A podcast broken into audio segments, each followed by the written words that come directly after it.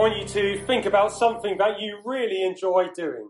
Now, you don't have to be super spiritual about this. Um, it's okay just to think about something common to man. Think about something you really enjoy doing. What would be a passion of yours?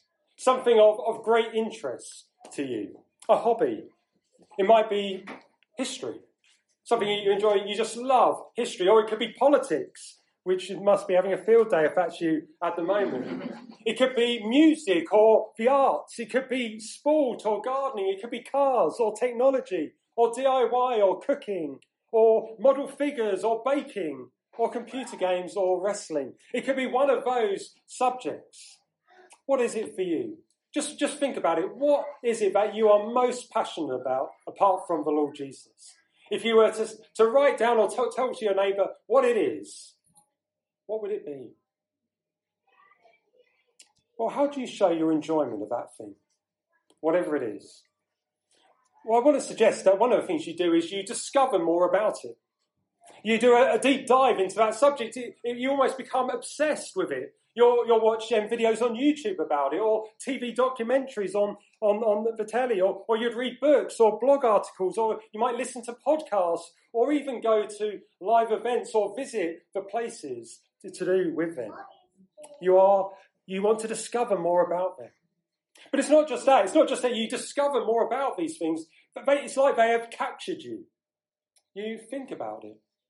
It makes you just feel good about it. You might just be sitting there and then a thought about it comes to mind and it puts a smile on your face. It brings you pleasure. But then it goes a step further. It's not that you discover it, more about it, that you're captured by it but also that your life is shaped by it too. It's what you spend time on, what you put energy into, what you may um, spend money on, and maybe make all kinds of sacrifices for.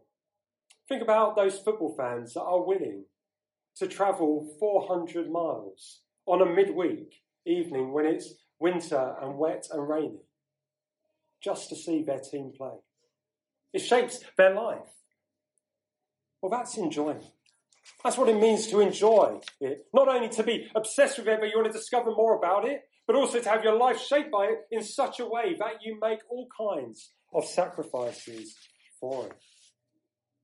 Now, do you feel that way about God? Would you say that you enjoy God in that way? It's certainly something that we're commanded to do. Psalm 37, verse 4 Delight yourself in the Lord. For those of you like who like old school um, confessions or catechisms, Westminster Shorter Catechism, question one: What is the chief end of man? To glorify God and enjoy Him forever. But how would you describe enjoying God? What does it mean to enjoy God? Well, I think enjoying God, we could talk about it in a similar way that we might talk about how we enjoy other things. Enjoying God means knowing God desiring to know him better, having that fascination with him, wanting to, to know what he's like, to find out his ways, to investigate his will, to, to study him, to have that obsession towards knowing who God is. But it doesn't just stop there. It goes a step further. We sing, Behold our God. Come, let us adore him. Enjoying God means admiring him as we gaze upon the beauty of the Lord revealed to us in creation, providence, scripture, and ultimately in the face of the Lord Jesus. As we see his attributes revealing his greatness and his goodness, as we see his handiworks on display, as we see his actions in history, as we see him in the life and death and resurrection of the Lord Jesus Christ. And all of that should lead us to lifting our voices in praise to him. It affects how we feel. It means delighting in God. It fills you with hope. It fills you with joy. It fills you with love and gratitude and passion. It moves you. There's an internal emotional response to God, which leads to affecting what you do. Enjoying God will mean devotion to Him. It means obeying Him, serving Him, making sacrifices for Him. And it's when you enjoy God in this way well, that's when you have resources to overcome sin and temptation. Because we, we find God more attractive than the pleasures that sin may offer. Enables us to endure suffering Because however great the suffering is, we know that it is worth it because our God is greater. It helps us to witness. We can't help but be evangelists for what we enjoy. I'm sure if I was to spend time with each of you, it wouldn't be long before what you really enjoy in life comes out because it just bubbles to the surface. We can't help but speak of it. It energizes our service because we make great sacrifices for what we enjoy. Now, if that's what enjoying God is, can we actually root that picture in Scripture? Do we actually find someone in Scripture who we might say enjoys God in this way? Well, I think we do. I think we see it in the Psalms. The experience of a psalmist who speaks the words ultimately of the Lord Jesus Christ and the encouragement he gives. Just listen to these, these words of, of the, from the psalmist. And remember, the context for a lot of these words would be one of suffering, one of persecution, one of temptation, and service. And so the psalmist says words like, Be glad in the Lord and rejoice. Shout for joy, all you upright in heart. Rejoice in the Lord, you righteous ones. Taste and see that the Lord is good. He says, I delight to do your will. He says, Let all who seek you be glad in you. Or what about language like this? I long for you. I thirst for God, the living God. God, my greatest joy. God, you are my God. I eagerly seek you. I thirst for you. My body faints for you. I will sing to the Lord all my life. I will sing praise to my God while I live. That's just a scattering of examples. There's plenty more examples of language like that. Doesn't that describe someone who is enjoying God? Who, we might say loves the Lord with all their heart and with all their soul and with all their mind and with all their strength. Do you enjoy God in that way? Could you say at times that you thirst for Him? That, you, that God is your greatest joy, your greatest delight? But then we might take it a step further, and this is what I want to be thinking of tonight is do we have this enjoyment of God when we come to reading His Word? That's the focus of this first session. These first three sessions of this week are, are looking at enjoying God in different ways. We're going to look at as we read His Word tonight, then we're going to be thinking about as we pray, tomorrow, then Matt's going to take us on to looking at enjoying God as we sing, I hope. Yes, we're going to do that. Do you have this enjoyment of God as you read His Word? I, I think I want to make sure we get the question right. Enjoyment of God as we read His Word. Not do we enjoy reading the Bible? Do you enjoy reading the Bible? I think it's a good question, but it is the wrong question. Because I think it's a question that a non Christian can actually answer yes to. I think there are plenty of non Christians out there who say, Yes, I enjoy reading the Bible. Not that they enjoy, read, uh, enjoy God as they do so, but they enjoy it because of the academic side to it. They, they enjoy studying it, finding out more about it. They might get fascinated by some of the complexities, the linguistics of it. And it's true that Christians can answer no to that question of do you enjoy reading the Bible? Especially when it becomes a, a tick or a duty that needs to be ticked off. Or when you feel under pressure to keep up with your Bible in a, Bible in a year plan. And you realise you've fallen 10 days behind and, and you've worked it out. That's about 40 chapters you've got to read in the next hour. It's, it's, it's, it's hard to enjoy God's word in that case. But a better question to ask, and one that a non Christian cannot answer yes, is do you enjoy God? as you read his word. Look again, listen again to Psalm 37, verse 4. Take delight in the Lord, and he will give you your heart's desires. I think there's a connection between both, both sides of that verse.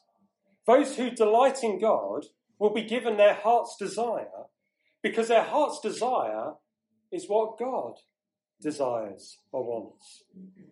And where do we find what God wants? in His Word. And what that means is that reading God's Word is actually a way for us to enjoy God. Because those who enjoy God will want to. read his word, to know him better, to admire him more, to, to further that delight they have, so that their devotion increases. So, how can we read God's word in such a way that leads to this? That's just what I want to spend a few moments for us thinking about. And, and what I to say is, this isn't about a Bible reading plan. Plans are good.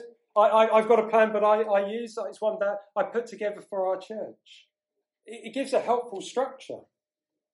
But the plan I use, nor any plan, won't automatically lead to enjoying God. It's not a case of follow this and enjoy God's more.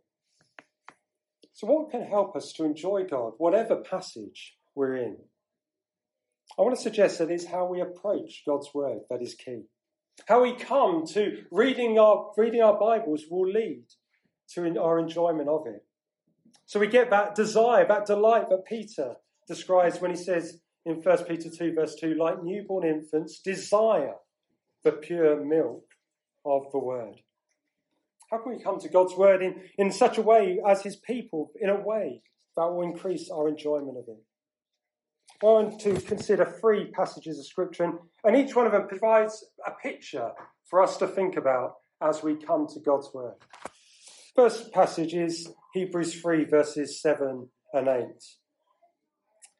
Here, the, the writer to Hebrews, quoting from Psalm 95, he says, Therefore, as the Holy Spirit says, today, if you hear his voice, do not harden your hearts. It's interesting what we, we read there. As the Holy Spirit says, not as the Holy Spirit spoke. Remember, he's quoting here Psalm 95. The author isn't going, as the Holy Spirit spoke back in Psalm 95, back in the days of, of Israel when they were wandering in the wilderness. Not as, as he spoke back in those days, as the Holy Spirit says, present. When we read the Bible, we are hearing the voice of God. It's an often asked question when did you last hear God speak to you? When did you last hear God speak to you? And, we know the, the answer. The last time you heard the Bible read, or you read it for yourself, which is about 10 seconds ago when you heard those verses from Hebrews chapter 3. When we read the Bible, something is happening. God is speaking to you. When, when we approach God's word, we're approaching it as sheep to hear our shepherd speak to us. When we approach God's word, we're coming as children to hear our Father speak to us. Or to use another imagery, when we come to Scripture, we come as the bride to hear our bridegroom, our lover, speak to us. Maybe our enjoyment of God will increase if we had a greater awareness that God, our Creator, our Saviour, is actually speaking to us through the words that we are reading. Maybe we would enjoy God if we actually came to God's Word as people listening to a person, to our God speak to us. Though we say, Speak, Lord, your servant is listening. God wants to speak to us. He wants to speak to us as he re- we read his word. Second thing I want us to consider is that God wants to show himself to us as we read his word. Maybe it'd help us as we come to God's word, we open up and, and we have in our mind that God wants to show himself, to reveal himself to us as we um, come to his word. Those words from Psalm 27, where the psalmist says, I, I've asked one thing for the Lord, it is what I desire to dwell in the house of the Lord all the days of my life, gazing on the beauty of the Lord and seeking him in his temple. That line, gazing on the beauty of the Lord. That's, that's something that the psalmist desired, and it's something that we can each do every time God's word is open. As we read God's word, he shows himself to us in Christ. We, we behold our God. We gaze upon the beauty of the Lord. We, we get to, to know him more. He reveals more of himself, his person to us. And we, we should respond rightly. Let's adore him. He, he is our great God. We, we are reading to see, we're reading to behold our God. As, as we read God's word, the Spirit is at work, opening our eyes, displaying the glory of God in the face of Christ. And He reveals, God reveals Himself to us. Maybe our enjoyment of God would increase if we realized what was happening as we read His word. That not only is God speaking to us, but that He is speaking to us in order to show Himself to us so that we can know Him more. And then the third thing I want us to consider is that as we read His Word, that God wants to shape us, to shape us as we do so.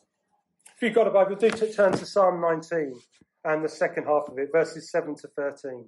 Psalm 19, verses 7 to 13.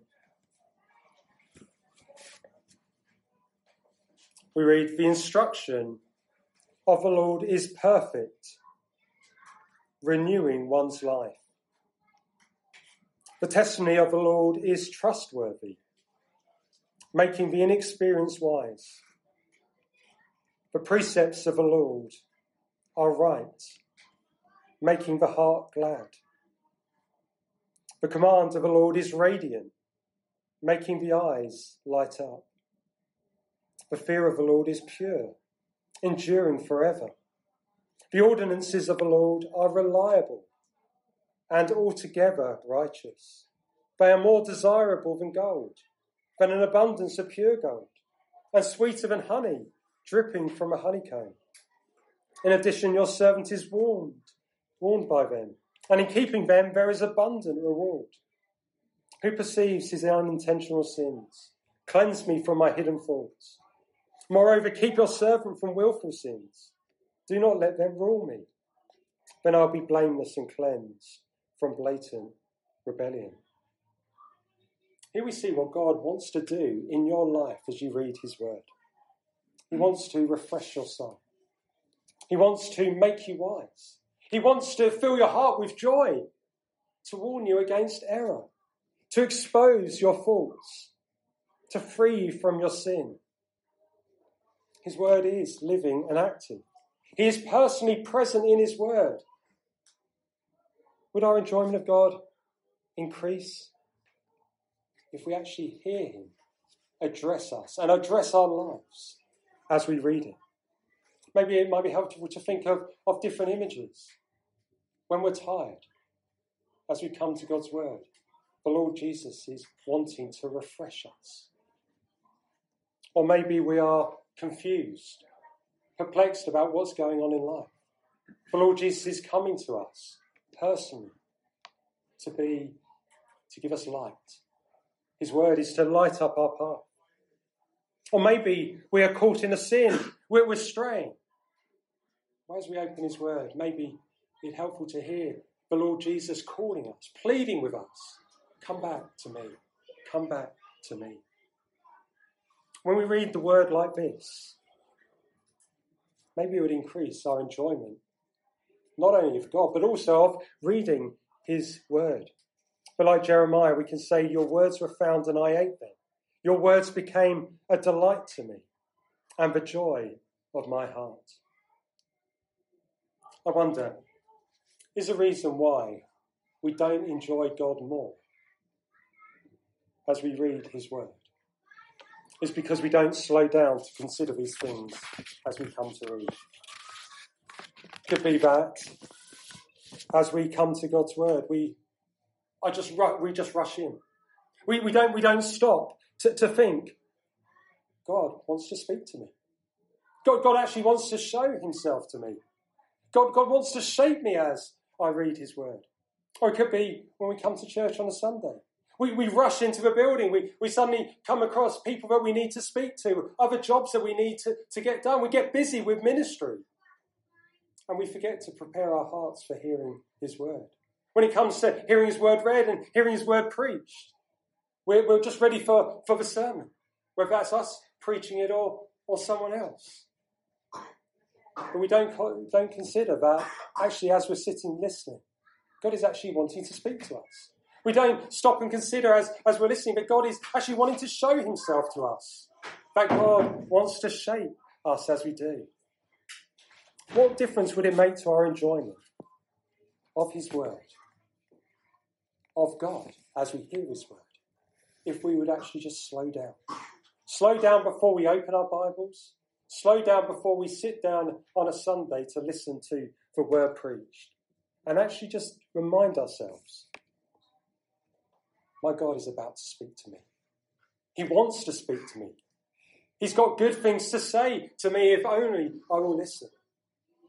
He wants to reveal to me what He is like. He wants me to know Him better. That's why He's given me His word. He wants to, to shape my life in a way that is for my good.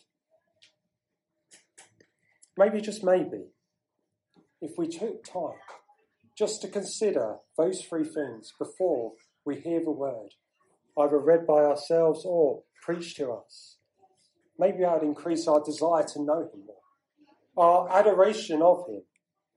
It would increase our delight in Him and our devotion to Him.